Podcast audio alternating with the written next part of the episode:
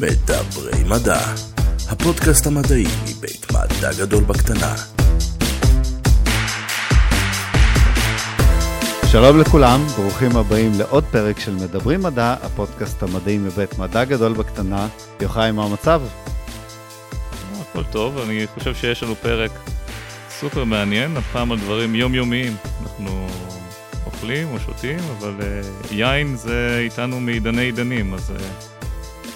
אנחנו היום מארחים לפרק uh, מיוחד וטעים במיוחד את יותם שרון, מומחה ביין, ינן עצמאי, יועץ ליקבים אחרים ויבואן של ציוד uh, לייצור יין. אנחנו נדבר על יין, עם כל התכונות שלו, הכימיה, הביוכימיה, גם היסטוריה. יין נמצא איתנו מקדמת דנה. אז זה הזמן לדבר מדע.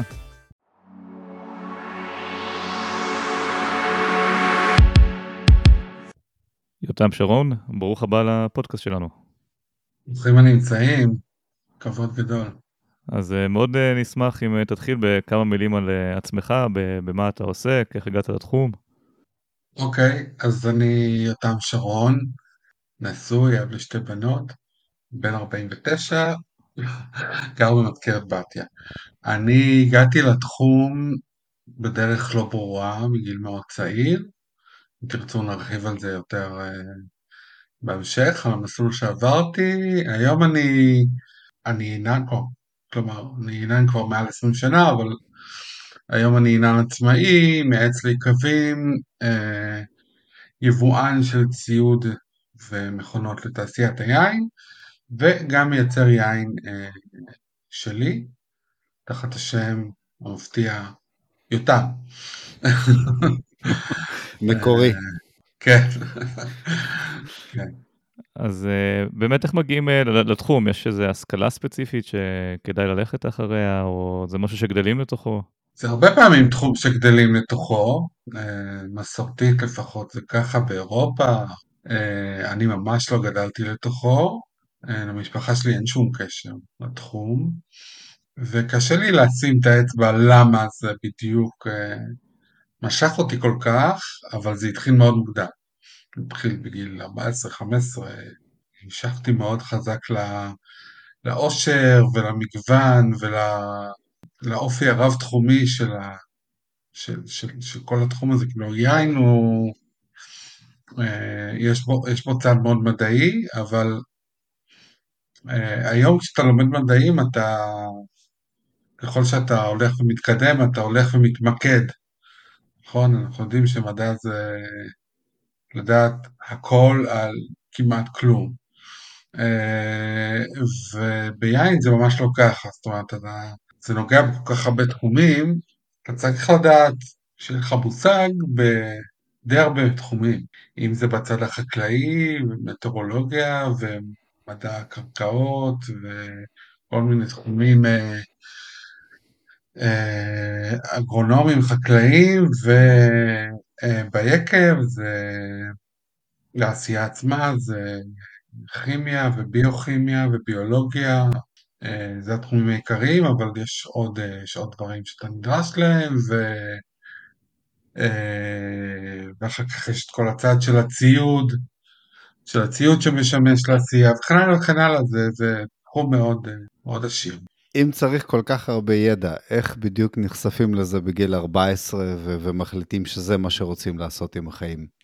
אני, אני תמיד אומר שאני נמשכתי ליין, כאילו הגעתי ליין מהצד של הפקק, זאת אומרת, אה, כשותה, לא, זה לא יפה כל כך להגיד בגיל צעיר, אבל אה, עניינו אותי אה, העושר האינסופי שיש בעולם היין.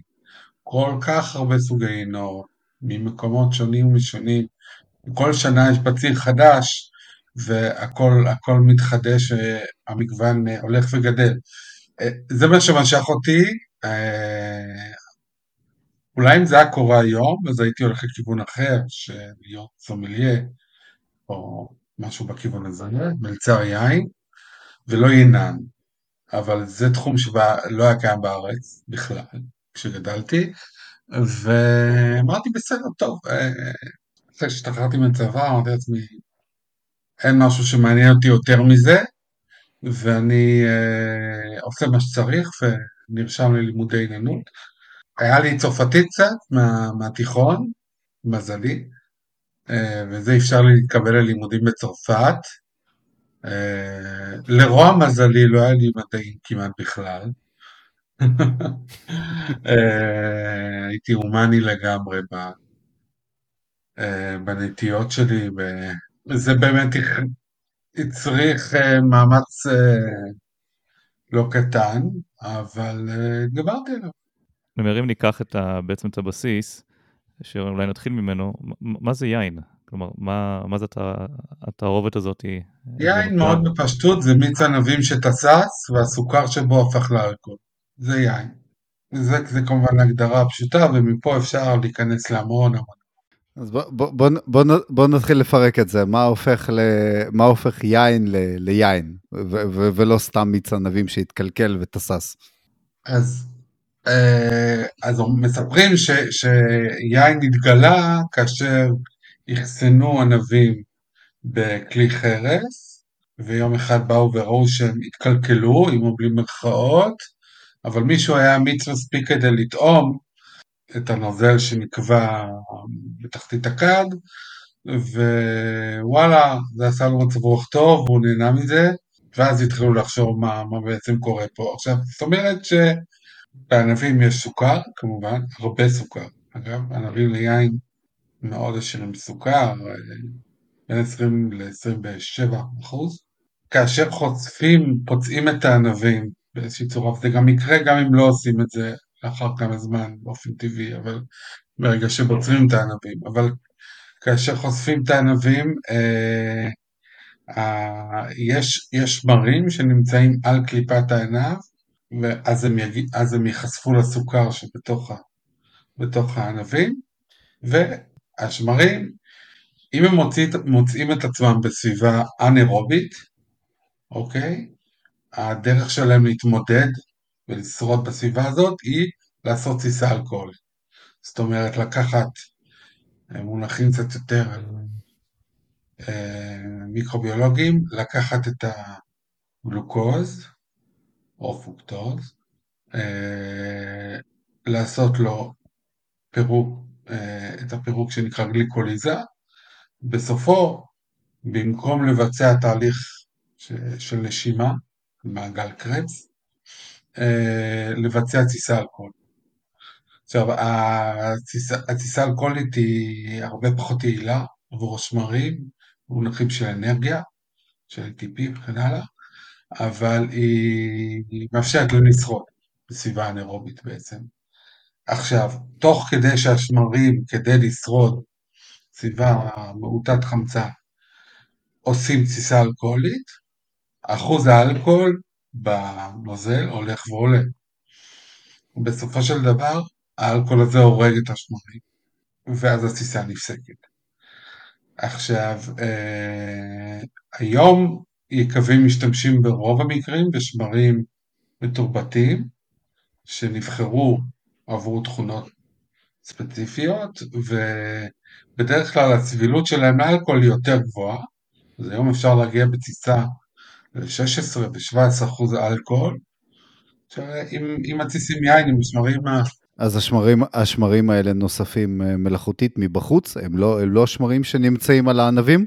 בדיוק, אז השמרים האלה, אה, מכל מיני סיבות, העניינים יעדיפו הרבה מקרים להשתמש בהם, כי יש להם תכונות צפויות וידועות, Mhm. וכנ"ל הם יותר בטוחים לשימוש, פחות, פחות סיכוי שהעין יעבור תהליכי קלקול, מוסיפים אותם לתירוש אחרי מעיכת הענבים. השמרים האלה בדרך כלל ישלטו מהר מאוד, הם חזקים מאוד, הם ישלטו מהר מאוד במדיום, ו...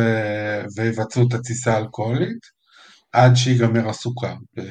אם, ה... אם הכוונה שלנו לעשות יין יבש, יבש כוונה ללא סוכר, אז התסיסה האלכוהולית תתרחש עד סופה, אם אנחנו רוצים יין שכן יש בו קצת סוכר, אז אולי אנחנו נעצור את התסיסה האלכוהולית בשלב מסוים, יש המון וריאנטים לשיטה הזאת, אבל רוב העינות היבשים, הסוכר בהם תוסס אה, עד הסוף, ואז בעצם, ואז יש יין, בעצם, ממיץ או תירוש, אנחנו עכשיו בשלב של יין. אז זה בגדול התהליך. אה, בעינות אדומים בדרך כלל נוספת תסיסה נוספת, לאחר מכן, בדרך כלל לאחר התסיסה האלכוהולית, אה, שנקראת תסיסה מרולקטית. אה, היא נעשית על ידי חיידקים, על ידי חיידקים לקטיים, והיא הרבה יותר פשוטה, היא הופכת חומצה מאלית, חומצה של תפוחים ירוקים, שהיא חומצה ש... היא חומצה שקיימת בענבים, לחומצה לקטית, חומצת חלב, וזה הופך את העיינות ליותר, אה, קצת יותר רכים ונעימים, בדרך כלל עושים את זה, ברוב המקרים זה קורה ביין לבן, אה, אדום, סליחה, אנחנו נותנים לזה להתרחש ביין אדום, ברוב המקרים אנחנו לא ניתן לזה להתרחש ביין לבן. למה? אה, יין לבן, ביין לבן אנחנו רוצים אופי חמצמץ ורענן. Mm. אנחנו כן רוצים את החומצה המאלית הזאת, הירקרקה, קצת חדה, כי זה נותן רעננות וחדות ליין, שאנחנו בדרך כלל מכסים ביין לבן. יש שונות לבנים, שבהם אנחנו כן נרצה שתקרה תסיסה מלקטית, זה מאוד תלוי כבר, זה כבר עניין סגנוני של העינן, מה, מה הוא בוחר או לא בוחר לעשות. שונות כמו שרדונה, שבהם אנחנו הרבה פעמים נתסיס את היין אה, בחבית במקום במיכל נירוסטה, וניישן אותו על המשקעים ונשאיר אותו ככה, ובדרך כלל בתנאים כאלה תקרה תסיסה מולולקטית, אה, וזה מתאים לנו לאופי של היין הזה, אה, אבל ברוב העינות הלבנים אנחנו לא מעוניינים בזה, לא, לא, לבנים ולא רוזה. אדומים, 99% מהמקרים, כן יעבור תסיסה מלולקטית. אחרי התסיסה או תסיסות, בעצם מסתיים השלב הביולוגי בעשיית היין. פינות אדומים בדרך כלל ייכנסו לשלב של יישון, זה יכול להיות במיכל אירוסטה, זה יכול להיות בחביות הצלום, זה יכול להיות ביום יש הרבה אלטרנטיבות, חלקן חזרו מן העבר כמו מיכלי בטון, זה דבר שחוזר ונעשה בטון שנפוץ בעולם שלפני הנירוסטה, לפני שנות ה... 60 אה, זה נפוץ מאוד, אה, זה דבר שהיום חוזר, כי גילו כמה תכונות מעניינות ש, שיש לי בטון, אבל אה, הדבר המקובל לינות, ל, ל, האמצעי המקובל לעישון ינות אדומים במרכאות או בלי מרכאות רציניים, זה אלו חביות, חביות אצלון. יין לבן בדרך כלל להתיישן במכלי נירוסטה, כי אנחנו, מכלי הנירוסטה ישמרו על היין במינימום מגע עם חמצן, ואז האופי הארומטי, הארומטי הראשוני שלו, הפרי, של, הביטוי של הפרי שנוצר בתסיסה, אה, יוגש לצרכן באופי הכי טרי ורענן, הוא גם בדרך כלל ייכנס לבקבוק בשלב מוקדם. אה, כדי לשמר את כל זה, הוא, הוא יותר יין של רעננות ושל אה, של, אה, של פרי ראשוני מאשר של התיישנות. אה, זה נכון גם לאדומים, להרבה מהאדומים שאנחנו שותים, שהם יותר קלים, אם יש יין שהוא יותר קל, יותר פירותי, יותר, אפשר לומר, רך באופי שלו, בלי בלי תנינים קשים, אני תכף נגיד מה זה תנינים, אה, אז אה, הוא יכול לעבור עישון קצר יחסית, כמה חודשים אולי, אולי פחות, במכנירוסה ולהתבקבק. אבל ככל שאנחנו מדברים על יין אדום שאפתני יותר, מענבים איכותיים יותר,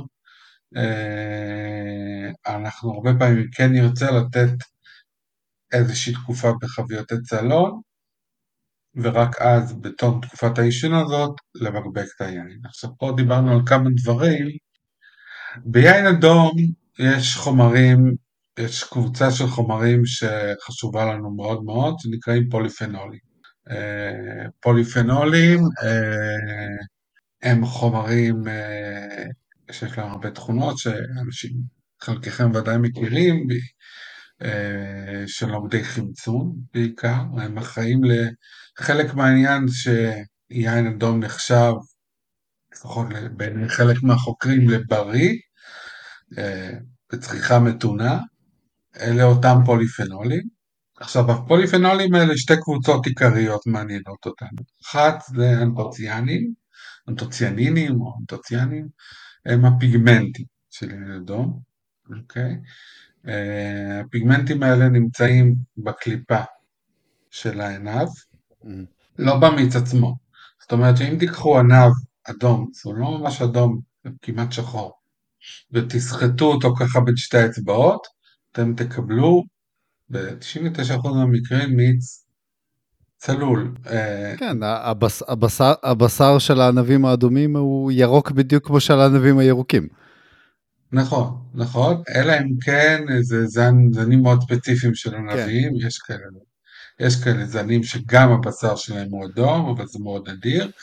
אה, אלא אם כן, ואולי במקרים שענבים מאוד מאוד בשלים, אז יהיה כבר קצת צבע ש... אבל באופן כללי כן. אה, לכן, אגב, זאת הסיבה שאפשר להפיק מענבים אדומים יין לבן, או כמעט לבן, אה, חיוור מאוד, רוזה. נקרא בלאנד דה נואר, זה אם פשוט לוקחים ענבים אדומים, סוחטים אותם כמו שהם, בלי לעשות שום דבר, ואנחנו נקבל מעט מאוד צבע, אה, וגם הצבע הזה בטבעו יהיה מאוד לא יציב, ובסופו של דבר נקבל משהו שהוא יין לבן.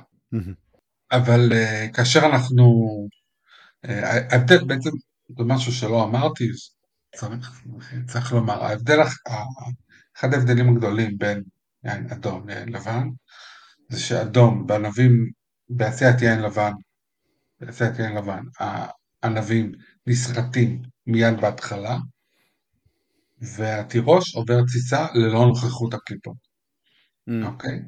ולכן הוא חסר צבע, או ירקרק, או זהב, אבל הוא לא, אין לו, אין לו, אין לו צבע ש... שהתקבל מהקליפות שהן בכל מקרה הן אה, זהובות או ירקרקות, הן לא אדומות, אבל אה, יש לו מעט מאוד צבע, יש לו מעט מאוד פוליפנולים שהתקבלו, גם בענבים לבנים יש פוליפנולים, אבל הוא קיבל מהם מעט מאוד כי הסחיטה נעשתה מיידית. ביין אדום אנחנו מועכים את הענבים ומכניסים אותם למיכל אה, עם הקליפות, עם הגרעינים, ומהקליפות אנחנו נקבל את אותם אנטופיאנים, אה, את אותם פיגמנטים, שייתנו ליין את הצבע שלו. אז זה אנטוציאנים, זה פוליפנול, משפחה אחת של פוליפנולים, המשפחה השנייה החשובה לנו הם טנינים. והטנינים הם מה שנותנים ליין אדום את תחושת החספוס שאנחנו חשים לפעמים, כאשר אנחנו שותים אותו. למה אנחנו חשים באותה אותה תחושה? זה כי פוליפנולים מגיבים עם החלבונים שמצויים ברוק, אוקיי? ובעצם בכך הרוק מאבד את היכולת שלו לסכך את חלל הפה. אוקיי? ואז אנחנו מרגישים את החספוס, ככל שהיין הוא יותר צעיר, אה, ותלוי גם בזנים שונים וכן הלאה וכן הלאה, אנחנו נרגיש את זה יותר, ביתר סט. יש עוד הרבה משתנים, אבל לא ניכנס לזה, אבל אז הטנינים זה אותם חומרים שנותנים לנו את תכונת העפיצות, אה, אותו מונח ידוע לשמצה. כן. אה, אה, והתנינים הם גם נוגדי חמצון, שאמרנו, מאוד חזקים ותורמים ל- לאפקט הבריאותי של, יין בפרט אדום. התנינים, בהיותם אה, חומר שמגיב עם חמצן, לאורך זמן, הם חלק מהסיבה שעינות אדומים יכולים לעמוד בעישון בנוכחות יותר גדולה של חמצן, כמו חביות הצלון, ויכולים להתיישן זמן ארוך בבקבוק. בוא רגע נתרכז בנקודה הזאת. מה בדיוק קורה בעישון יין? מה זאת אומרת עישון? מה, מה, מה קורה מבחינה מדעית בעישון? אמ, התנינים, אותם פוליפנולים אה, אה, ספציפיים, הם בהגדרה פולימרים. אוקיי? כשאנחנו אומרים תנינים, הכוונה לפול, לפולימרים של, של פנול מסוים, אוקיי? הם נמצאים בענבים בצורה של פולימרים, שרשראות, אוקיי? אה, לא מאוד ארוכות. בתירוש הם מתפרקים הרבה פעמים ליחידת הבסיס או לדימר, כלומר יחידה של שני, שתי מולקולות מחוברות, ואז מתחברים חזרה במהלך התסיסה ובמהלך העישון שבא אחריה. עכשיו, התנינים יוצרים חיבור עם אנטוציאנים, הם יוצרים מולקולות, שמה שבאנגלית קוראים לזה בעצם pigmented polymers. אה, זאת אומרת, אה, פולימרים צבועים בתרגום אה, ישיר, זאת אומרת, והדבר הזה עושה שני דברים. א', התנינים ירגישו לנו פחות עפיצים. ככל שהשרשרת יותר ארוכה, אנחנו נרגיש פחות עפיצות. אוקיי. Mm, okay. דבר שני, האנטוציאנים, אשר קשורים לאותם, לאותן שרשרות של תנינים, מקבלים יציבות, הם מקבלים אה, אה, צורה שמאפשרת להם להישאר יציבים ביין. עכשיו, האנטוציאנים מטבעם, הם מאוד לא יציבים. זאת אומרת, אה, אם תיקחו יין אדום, אוקיי, תיתנו לו ותיתנו לו השריה של יום או יומיים על הקליפות, אפילו אם תתחיל טיסה ותסחטו. אתם תקבלו נוזל, תקבלו אה, תירוש, עשיר מאוד בצבע. האנטוציאנים מתמצים בסביבה מימית, ולכן השחרור שלהם יהיה מהיר. אבל, אם אתם תפרידו את אותו תירוש מהקליפות מהר מאוד, תוך זמן קצר אתם תראו שהצבע הולך ויורד, הולך ויורד, ובסוף יגיע למשהו שהוא סוג של חוזה, אוקיי? יין רוזה, יין שקיבל אשריה, זה, זה בדיוק, זה כמעט זה, זה יין שקיבל, יין מענבים אדומים שקיבל אשריה מאוד קצרה על הקליפו, אם בכלל. זאת אומרת, האנטוציאנים הם מטבעם לא יציבים, הם רגישים מאוד לחמצון, והם יתפרקו מאוד מהר. כאשר הם נקשרים לטנינים, במהלך התסיסה, במהלך העישון, הם, הם מתייצבים. עכשיו, במהלך התסיסה, וגם במהלך העישון, חשוב לנו, וזה עלול להישמע פרדוקסלי, חשוב לנו שהיין ייחשף במידה הנדרשת לחמצן. למה תשאלו את עצמכם? חשיפה לחמצן בדרך כלל נחשבת כמזיקה, חמצון, מקלקלת את היין. מקלקלים את היין. אתה בעצמך אמרת שהשמרים צריכים סביבה אנאירובית. נכון, זה נכון. א', נחזור רגע לשמרים, השמרים הם עובדים בסביבה אנאירובית, כן? הם מוצאים את עצמם בתוך מיכל ענק של מיץ, זה סביבה אנאירובית, אבל הם כן צריכים קצת חמצן. אם לא יהיה להם בכלל חמצן, יהיה להם מאוד קשה. מאוד מאוד קשה לעבוד, והם עשויים לא להשלים את המשימה של התסיסה אלכוהולית. נפתח סוגריים, המשימה הזאת היא משימה מאוד תחשבו על, ש... על תאי שמר, אוקיי, נכון שהם מתרבים לריכוז מאוד גבוה, אבל עדיין, יש להם יותר מרבע קילו לליטר של סוכר לאכול ולהמיר את כולו לאלכוהול, זו משימה מאוד כבדה. נסגור את הסוגריים האלה. עכשיו, אז השמרים צריכים חמצן במידה מסוימת. דבר נוסף שהחמצן עושה, ברגע שכבר יש אלכוהול, אוקיי? אלכוהול, השם המדעי זה אתנול, אוקיי? כשנכנס חמצן בכמויות מספיקות לתסיסה וליין שאחרי, ליין אחרי, אחרי הכניסה, האלכוהול מתחמצן, הוא מתחמצן לחומר שנקרא אתנל, אוקיי? אלדהיד שנקרא אתנל, והאתנל הזה בעצם אמרנו שהתנינים והטוציאנים נקשרים, אז הקישור הזה הוא יכול להיות ישיר, הוא יכול להיות דרך גשר אתנל, אוקיי? כאשר הקישור הזה נעשה דרך גשר אתנל, הוא הרבה יותר יציב, הוא הרבה יותר חזק, הוא יחזיק זמן רב יותר. ולכן אנחנו צריכים חמצן במידה מסוימת. ככל שביין אדום יותר עשיר, מענבים יותר מרוכזים, עם יותר פוליפנולים, טנינים ומנטוציאנים, כך אנחנו צריכים יותר חמצן, אוקיי? ולכן הוא יתאים לעישון בחביות. אם אנחנו נשים אותו במיכל נירוסטה, מיכל נירוסטה הוא אינרטי לחלוטין, הוא סגור לגמרי, אוקיי? הוא לא נושם בשום צורה, אוקיי? אה, היין לא יקבל את החמצן הזה, והוא, והוא לא יתפתח בצורה שאנחנו רוצים, אה, הקשרים האלה לא ייווצרו, הוא יאבד צבע, מה שאנחנו לא רוצים שיקרה, והתנינים שלו לא יתחככו, הם יישארו קשים, יישארו נושכים.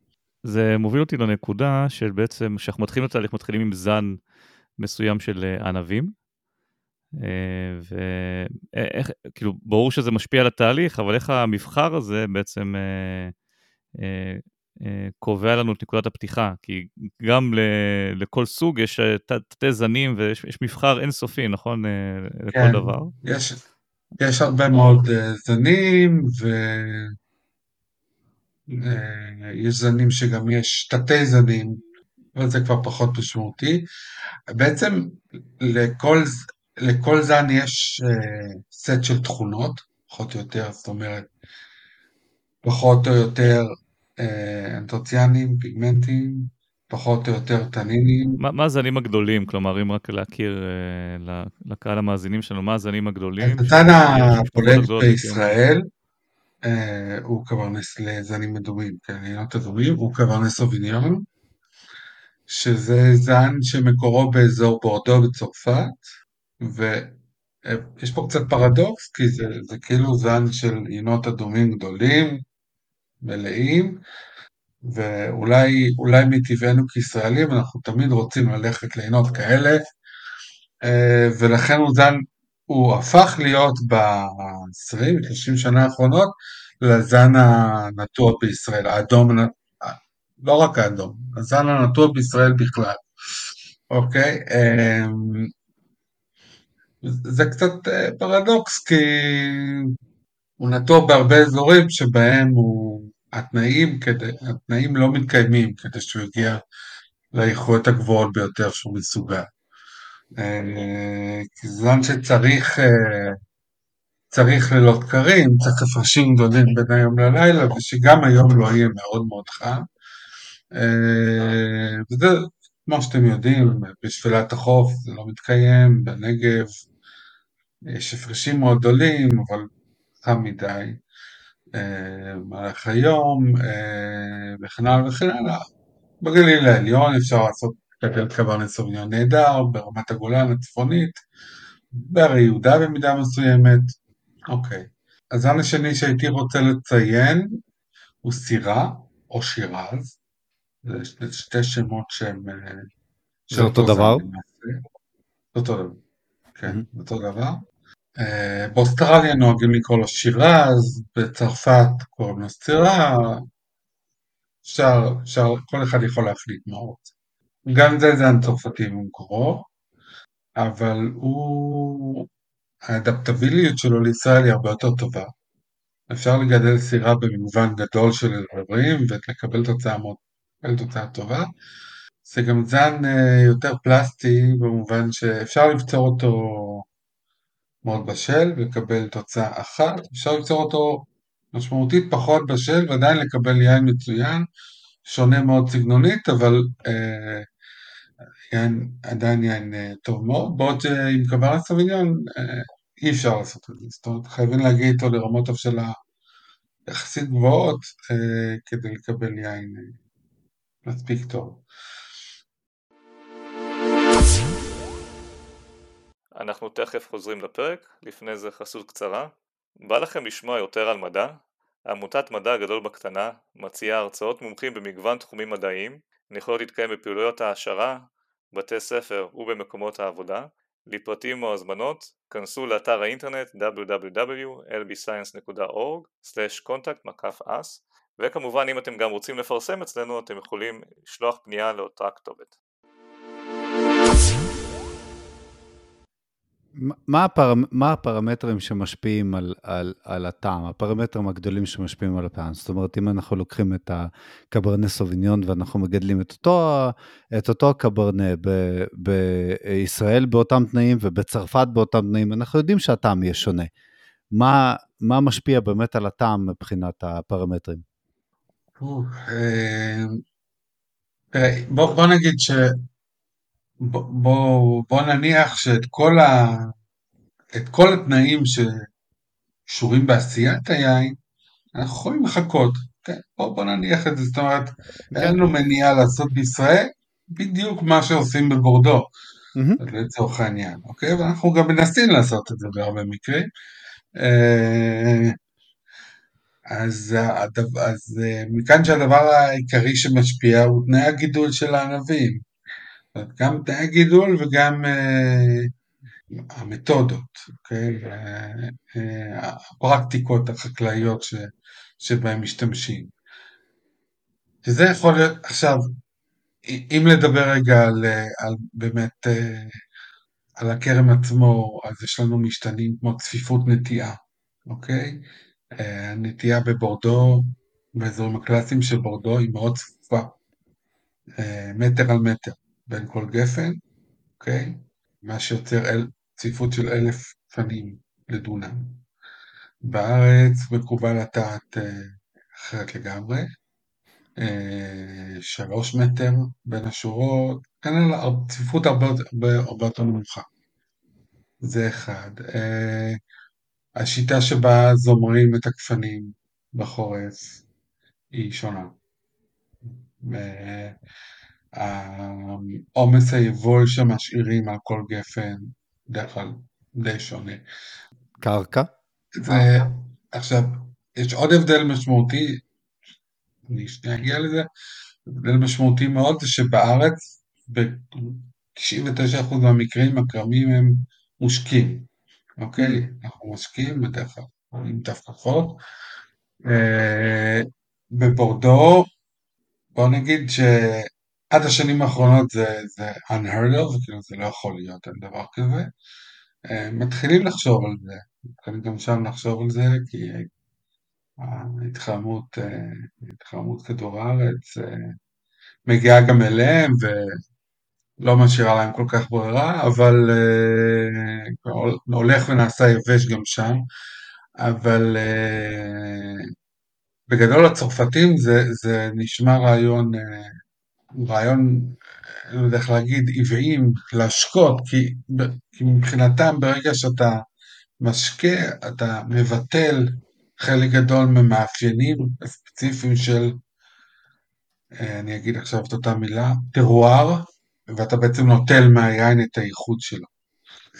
טרואר זה מין מונח אה, שעוטף בתוכו את כל המאפיינים של מקום הגידול, זאת אומרת גובה מעל פני הים, חשיפה לרוחות, חשיפה לשמש, אה, ש... השיפוע אה, וכן הלאה וכן הלאה, ה... וכמובן סוג הקרקע. סוג הקרקע, זאת אומרת, יכולה להיות קרקע חולית, יכולה להיות ציתית, יכולה להיות אה, סלעית או, או, או בוצית, יכולה להיות מנוקזת היטב או לא, וכן הלאה, כל זה, כל אה, מכלול התנאים שנותנים לחלקה את האופי שלה, זה טרואר. הצרפתים מאמינים גדולים מאוד במושג הזה, אה, אנחנו גם מדברים עליו המון, עושים קצת פחות, אה, אבל... זה שאלה אם אתה נותן לגפנים לגדול בצורה הטבעית, ואז יש לך באמת את המאפיין של המקום, או שאתה מנסה להנדס את לא היין המושלם. כרם זה לא דבר טבעי. אתה תמיד, כן. תמיד אתה מהנדס בכל מקום, אתה עושה הרבה מאוד פעולות כדי שאתה, הגפן היא לא צומחת פרא והיא לא... כן. על מה מגדלים את, את הגפנים במדבר? אני רואה שיש יקבים במדבר יהודה, במצפה רמון, מה, מדשנים שם? מה עושים שם? איך מגדלים שם על הקרקע הזאת גפנים? כן, זה... מגדלים. אה, ויש זנים שמגיעים לתוצאות יפות מאוד גם שם, אני חייב לומר. אה, אגב, יותר לבנים דווקא. כן. אקלים מדברי מאשר רוב האדומים.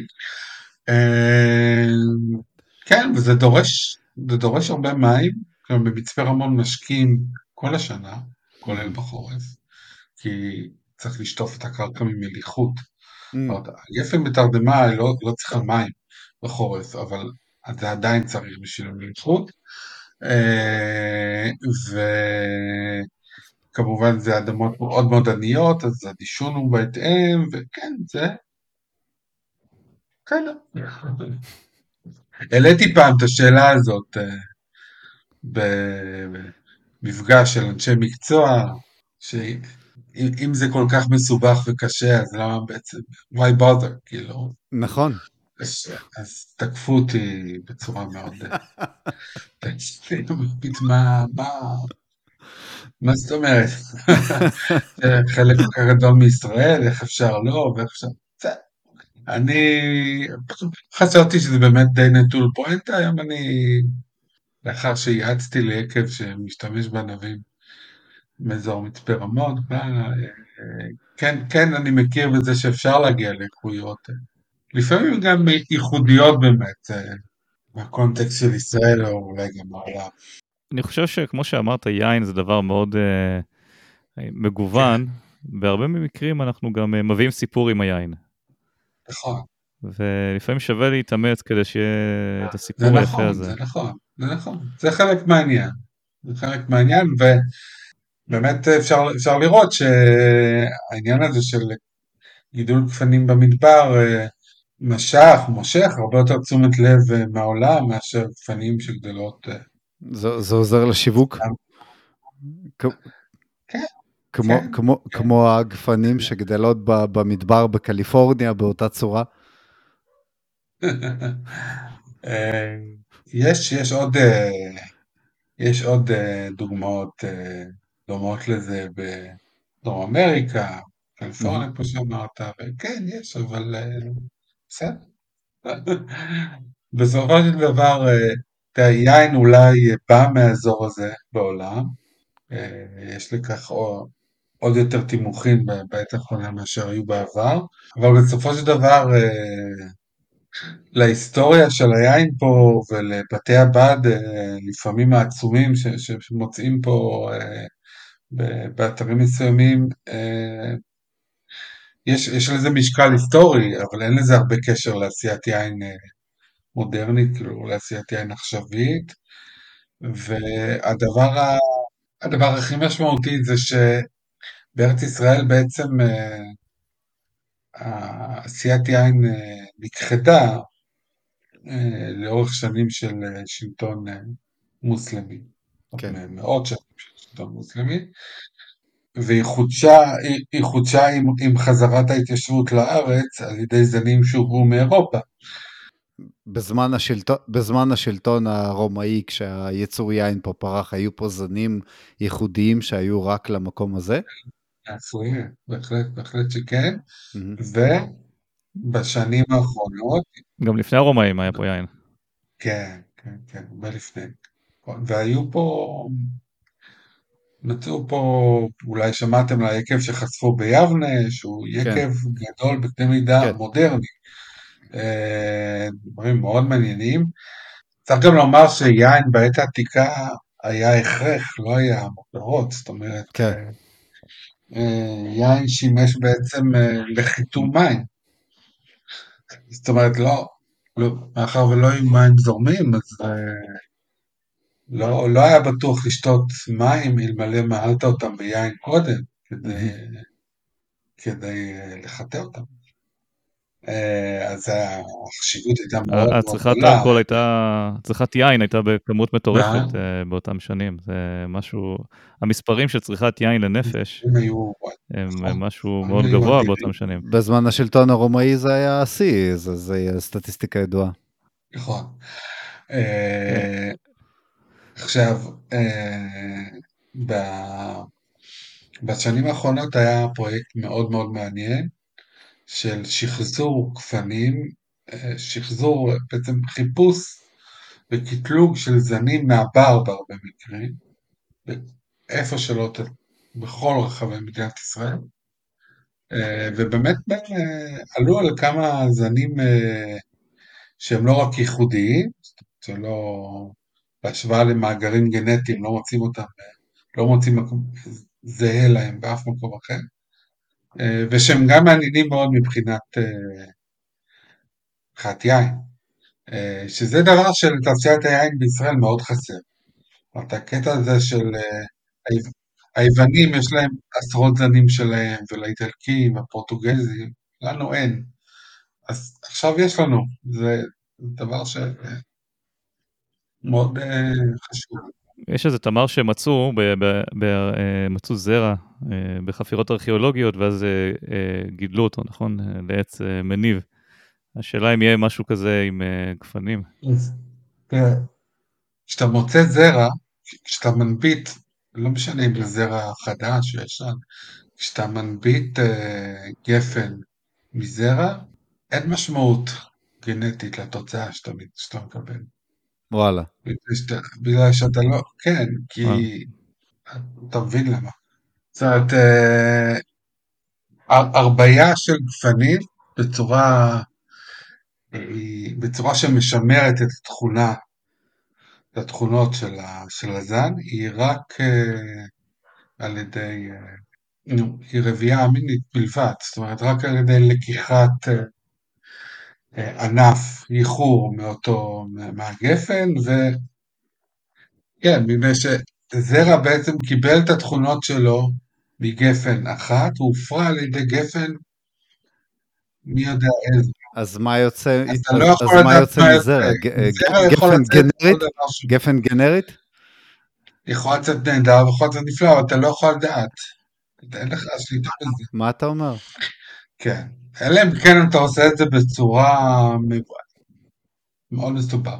אתה יכול תאורטית לעשות את זה, להאביק, אתה יכול לעשות את זה בצורה מוכרת, אבל זה מאוד... אה, אה, אז אה, כאשר... אז זאת אומרת, אין לנו... זאת אומרת, אין לנו סיכוי לשחזר אה, את הגפנים לא, של, אז, של אז מלפני אלפיים שנה.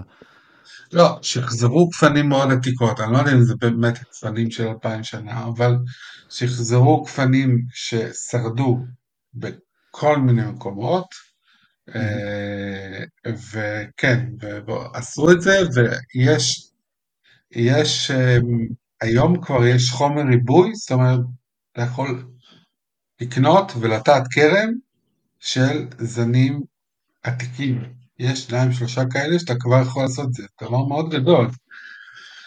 Uh, האם בהכרח תהיה בשורה עניינית לעולם בזנים האלה? אני לא יודע, אבל זה יהיה משהו שלפחות בינתיים יש רק לנו, uh, הוא באמת שלנו. לא זן שהבאנו, שהברון רוטשילד הביא מצרפת או וכן הלאה וכן הלאה. זה משהו שצמח פה, זה משמעותי, זה משהו שהיה חסר לתעשייה פה. כי אתה יודע, אתה, אתה מגדל זנים, אתה מגדל קברנט סוביניון, אז תמיד ישבו אותך לבורדו, או לנאפה ואלי, או וכן הלאה, כאילו, כן. אתה מגדל סירה, אז תמיד ישבו אותך ל... לשירה אוסטרלי או לסירה מימי קרון בצרפת, כלומר, תמיד אתה תהיה... ו... הזנים האלה הם כן דבר מעניין. ו... וחוץ מזה, מה שעוד מאוד מאוד חשוב, ועוד, וגם היבט של העשייה בארץ שהתפתח עם הזמן, זה אני חוזר לאותו מונח טרואר, זאת אומרת אפיון מקומי של קרן. Mm-hmm. Okay, אז uh, בעולם, באירופה בפרט, uh, ינות, היינות היותר גבוהים, הם באים מאזורים מוגדרים. בורדו בא מ... בורדו, בורדו uh, פשוט יבוא מאזור בורדו הגדול, אוקיי? בורדו קצת יותר משובח יבוא מחבל מסוים בתוך בורדו. הרמה יותר גבוהה כבר תגיע מכפר ספציפי בתוך אותו חבל, וכן הלאה, אוקיי. אה, זאת אומרת, כל ההתייחסות, אה, כל ההתייחסות ליין על פי זנים היא דבר של העולם החדש. היא המצאה של קליפורניה, של אוסטרליה. אה, באירופה, בעולם הישן, לא קוראים, העניין הזה של זן הוא הרבה פחות חשוב. חשוב המקום, חשוב ה- Mm. האזור ממנו באים הענבים. וזה, וזה עוד, עוד נקודה מאוד חשובה של ייחוד, אנחנו יכולים להתגאות באזורים עם תכונות אה, שאפשר להגדיר בהם תכונות ספציפיות. עכשיו, אזור הרי יהודה למשל, הוא כבר עשה את כל התהליכים כדי לקבל הכרה כאזור אזור מוגדר. אני לא יודע איך לקרוא לזה, יש בזה המון מונחים. בצרפת זה נקרא אפלסיון. אזור מוכר, אזור מוכר אזור ש- מוכר, ש- אזור עם אופי מיוחד. מוכר. כן, מהמם.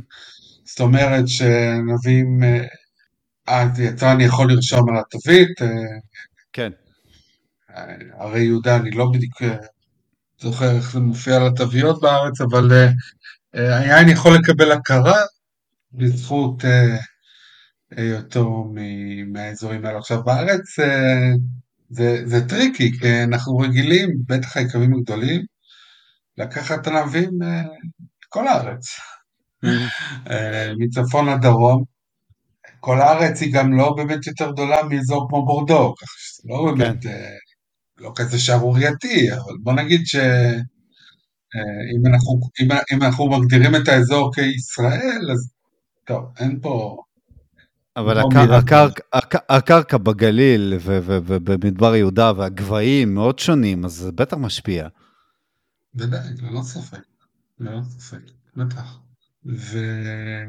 ואנחנו בהחלט רואים אופי מובחן של מ- קרקע בזלתית, אה, בייחוד צפון הגולן עם האקלים היחסית קריב, אה, והגליל העליון, האזורים היותר גבוהים, שזה בדרך כלל קרקעות מבוססות אה, סלע גיר. הרי יהודה שזה גם סלע גיר, אבל אקלים קצת אחר, ו...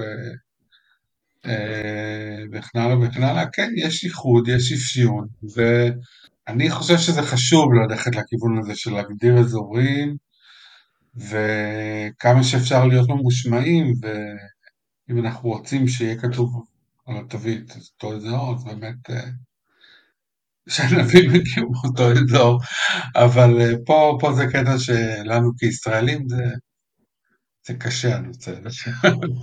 אז- אה, שאל- שאלה מעש- שאלה מעשית שלי, ייצור יין. אם אתה אתה מייצר בעצמך ואתה רוצה ל- לייצר בפרופיל מסוים, איך אתה בונה את הפרופיל הזה? איך אתה מייצר יין מסוג מסוים?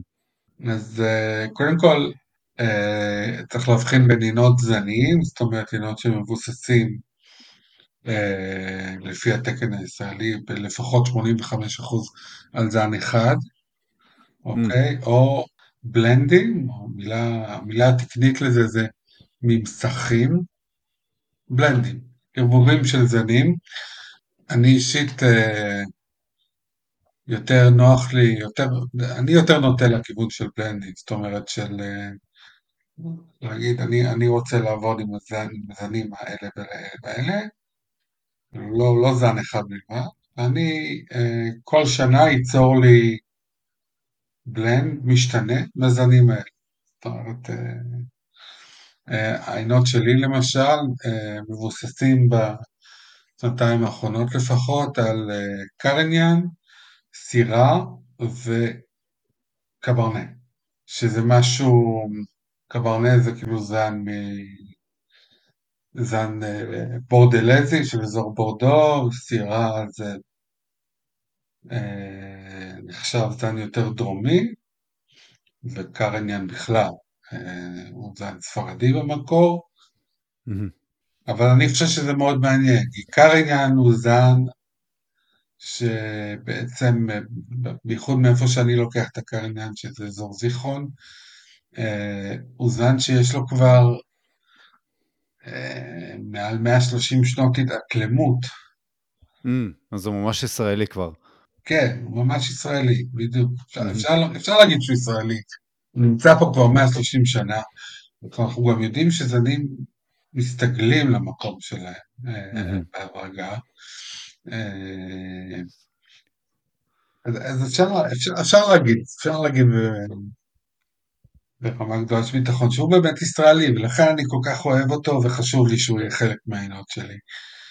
סירה, בגלל שסירה הוא זן נפלא לישראל, אפשר לעשות עינות נפלאים מהזן סירה בהרבה מקומות בישראל, גם בגליל העליון, גם ברמת הגולן, ואולי יותר, יותר מכל הרי יהודה, הרי יהודה זה הזר אה, המוביל, אה, ובכל זאת כן קצת קברנה, כי א', כי קברנה וסירה הם שילוב נהדר, אני כן אוהב את ה... בייחוד מאזורים גבוהים, צפון הגולן או צפון הגליל, אזורים, אה, זן שייתן יותר מבנה ויותר עומק ויותר עוצמה ליין.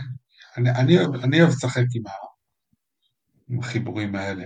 אה, אני חושב שכשאתה מגביל את עצמך לזן ספציפי, אז אתה, אתה יותר רגיש לשונות בין שנים, בין צירים. שאלה שמתחברת לפן המסורתי, כי בעצם יין התחיל אה, בתור אה, ניסוי וטעייה, כמו שאמרנו לאורך השנים, מישהו היה לו מיץ מקולקל, טעם, היה לו קצת טעים, המשיכו עם זה, כן. וזה התפתח ניסוי וטעייה במשך אלפי שנים. מתישהו נכנס המדע, נכון שיותר הבנו בעצם מה קורה והתחלנו להתחיל להנדס דברים, לפי ההבנה שלנו. לאן אתה רואה את התעשייה הולכת בעתיד? כי יש פה הרבה יותר מדע שנכנס, הרבה יותר אפיון של כל מיני פרמטרים. אה, נראה לי שפה ברעיון נגענו מקרקעות, גבהים, אפילו ארכיאולוגיה קצת, לא יודע. אה. תעשיית היין, אה, עם כל ה... נכון שהיא התפתחה מדעית בצורה עצומה, אפשר לומר, בחמישים, חמישים שנה האחרונות, חמישים, שישים שנה האחרונות, עדיין בטבעה היא מסורתית מאוד,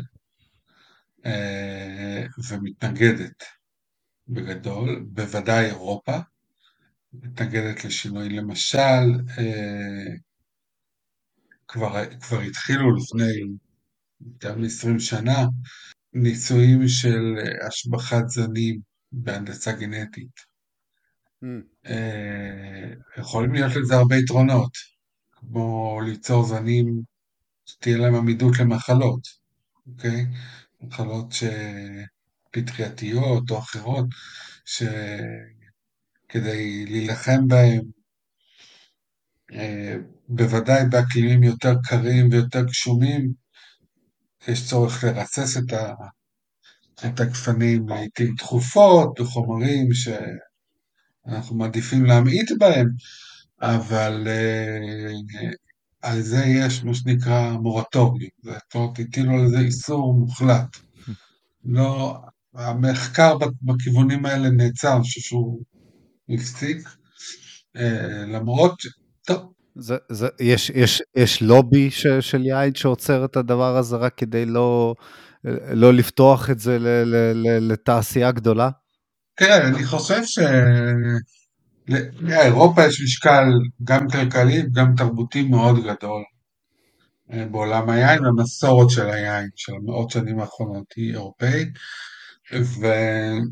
וכל יתרון אה, אה, שניתן היה להשיג באמצעים כאלה הוא לא, לא, הוא בטל ביניהם, הוא לא, לא מקובל עליהם בכלל.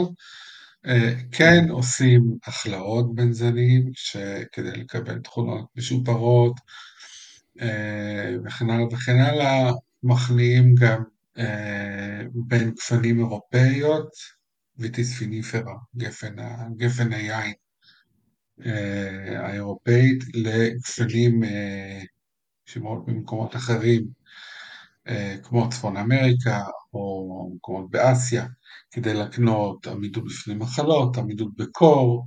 הגפנים באמריקה ובאסיה לא הגיעו גם במקור מאירופה? לא. יש גפנים שהתפתחו במקביל, mm. אה, מזנים שונים, כאילו, לא זנים, זה משפחות שונות לחלוטין. Mm. אה, הרבה פעמים גם בלי ענבים, לא תמיד זה, זה פנים ש, שיש להם ענבים, אבל אה, כן, יש גפנים לא רק באירופה. אה, סתם אנקדוטה מעניינת היא שאולי שמעתם על מחלת הפילוקסרה, כמובן. שמחלת הפילוקסרה הייתה קרובה מאוד להשמיד את תעשיית היין באירופה אה, ובחלקים גדולים מהעולם. בסוף המאה ה-19, תחילת המאה ה-20, זה היה איום רציני מאוד. אחד המרצים שלי העיר פעם שספק אם זה היה קורה עכשיו, ספק אם התעשייה הייתה מתאוששת ממנו, פשוט בסוף המאה ה-19 ליין עדיין היה באירופה תפקיד אה, שהיום כבר אין לו. זאת אומרת, אה, אנשים שתו המון יין, זה היה חלק גדול מהצריכה, זה, זה, זה המוצר מזון בסיסי חשוב מאוד, אז התעשייה התגברה על זה. אבל כשיין נעשה יותר ויותר מוצר של מותרות, לא בטוח שהיום זה הכל, אבל זה מאמר מוסגר. אה, אז הפילוקסרה היא בעצם כנימה שבצפון אמריקה היא אנדמית, אוקיי? זאת אומרת, היא, היא, היא חיה שם, הגפנים למדו לחיות איתה, הזנים האמריקאים, למדו, פיתחו עמידות בעצם לקנימה הזאת. הקנימה הזאת אוכלת את השורשים של גפנים אירופאיות, מערכת mm-hmm. השורשים. והדרך להתגבר אה, עליה היא בעצם להרכיב את הגפנים האירופאיות על קנה מגפן אמריקאית.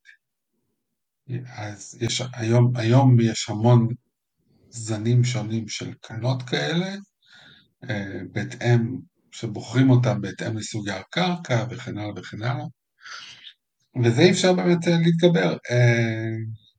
ברוב רוב רוב אירופה וחלקים גדולים של העולם. אי אפשר היום לגדל, זאת אומרת אם אתה נוטע גפן על שורשיו שלו, תוך כמה שנים הוא יתחיל לסבול, הכרם יתחיל לסבול מתמותה, בסופו של דבר הכרם אה, ימות. זה, זה רק ההרכבה הזאת על שורשים אה, אמריקאים מאפשרת אה, לגדל. זאת אומרת, המחלה, מחלה באה מאמריקה, הביאו אותה מאמריקה לאירופה, לא בלא יודעים כמובן, אה, גם התרופה וגם התרופה באה מאמריקה. אבל זה היה משבר מאוד גדול, מאוד מאוד גדול. היה לזה פרק מאוד מעניין בפודקאסט שאתם ודאי מכירים, עושים היסטוריה. שמע, שמעתי אותו. כן, אוקיי. השאלה הרלוונטית, שאלה האחרונה הרלוונטית אה, לדעתי, הכי רלוונטית להיום. אנחנו יודעים שהצריכה של, של יין הולכת וגדלה, במיוחד באזורים שהם לא מסורתיים, אזורים מחוץ לאירופה, אמריקה, אסיה, אצלנו פה במזרח התיכון. בהחלט. ועם זאת, כן. ועם זאת אה, אה, גם ההתחממות הגלובלית הולכת ומכה, והיא משפיעה מאוד חזק, כי גפנים זה, זה צמח מאוד עדין שמושפע מאוד חזק מהדבר הזה. איך התעשייה מתמודדת עם, עם עליית הצריכה ו, ו, ו, וההתחממות הגלובלית? אה, אוקיי, אז עליית הצריכה, באמת יש שינוי מאוד גדול, אפשר להגיד שהצריכה באזור, באזורי הצריכה המסורתיים, אירופה, אה, מאוד יורדת, אה, בטח במדינות כמו צרפת, אה, במידה מסוימת איטליה, אה, הצריכה מאוד ירדה. לעומת זאת הצריכה מאוד עלתה בארצות הברית. אה, ארצות הברית היא היום שוק היין הגדול בעולם, ויותר ויותר מזרח אירופה, כפי שציינתם. קשה לי לומר ש... בוא נגיד ככה, חוץ מלאמץ השקיה במקומות שלא לא נהגו לעשות את זה בעבר, אה, אני לא רואה שיש באמת התמודדות אה, אמיתית עם השינויים האלה. אוקיי? זאת אומרת, אני לא, אני לא שמעתי על מישהו שאמר, טוב, את הזה אני עוקר, אני כבר לא יכול לגדל איתו, אני כבר לא, אני כבר לא יכול להגיע איתו לאיכויות שהייתי מגיע, אני אמצא משהו אחר. לא, לא ראיתי את זה קורה עד עכשיו. אבל אה, עכשיו יש, צריך גם לומר שיש אזורים באירופה, חלקים היותר צפוניים, בוא נגיד אה, בורגון בצרפת, ומה שצפון לה, שמפיין, או דרום אנגליה, או אזורים מסוימים בגרמניה, שהרוויחו. בינתיים הם מרוויחים. זאת אומרת, אה, הם נהנים ממזג אוויר הרבה יותר יציב, לא, זה לא בדיוק המילה, אה, כי הוא לא יציב, אבל אה, בממוצע יותר חם, ומאפשר להם להבשיל זנים ביותר אמינות, מה שבעבר היה להם מאוד קשה. אז הם בינתיים מרוויחים מזה. אבל דרום צרפת, בטח ספרד, רוב איטליה, יוון כולה, ישראל כולה, אה, עשוי, עשויים אה, להידרש לשינויים מאוד גדולים. עכשיו, התשובה היא לזה למצוא זנים אחרים, זאת למצוא זנים שיותר מתאימים לתנאים החדשים, אפשר למצוא זנים שדורשים פחות מים, שעמידים יותר בחום, אה, ועדיין נותנים מינות באיכות טובה, אבל לא מהזנים שאנחנו רגילים, אומרת, התמונה הזאת שישראל היא אה, הזן האדום הנפוץ בה, הוא כמובן סוביניון, היא, היא לא, it's not sustainable, זה לא, לא דבר ש, שאפשר יהיה לאחוז בו לאורך זמן, לעומת זאת, קריניאן, שהוא זן ספרדי במקורו, לפחות גם בדרום צרפת, ונמצא פה כאמור כבר מעל 100 שנה, אה, אוקיי, כנראה הוא יתאים את עצמו, גם אם יהיה עוד קצת יותר חם וכן הלאה, הוא, הוא יתאים את עצמו. אני אומר, או שתהיה בסוף הנדסה גנטית ש... כן, זה גם לא זה. פשוט, כי אתה יודע, יש כל כך הרבה אה. זנים, yeah. ותתי זנים, קלונים של זנים. ש... זה מגוון מאוד גדול, עכשיו כאילו, אז יהיה לך קברנט סוביניון מהונדס וסירה מהונדס, זה לא ככה פשוט. כן, אה, האם בסופו של דבר אנחנו נראה, האם בסופו של דבר אנחנו נראה את כל הגפנים עוברים לגידול בחממות, כמו תות שדה שגודל פה בישראל? אם, אם תשאל צרפתים מסוימים, אז הם יגידו לך שאם אתה משקה זה כמו חממות, זה אותו דבר. אה, אה, כמובן לא, זה לא מדויק, לטעמי, אבל כן. אה, אני לא, אני לא חושב, מאמין, אבל הוא לא.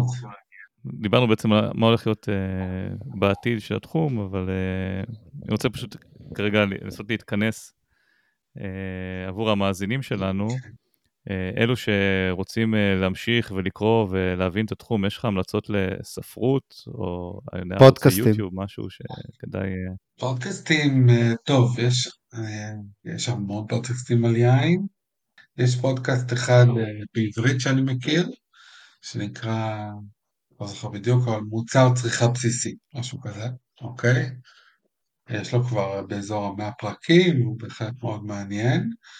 פודקאסטים בעולם יש המון אה, אה, לקהלים שונים, מאולטרה גיקים ועד אה, צרכנים.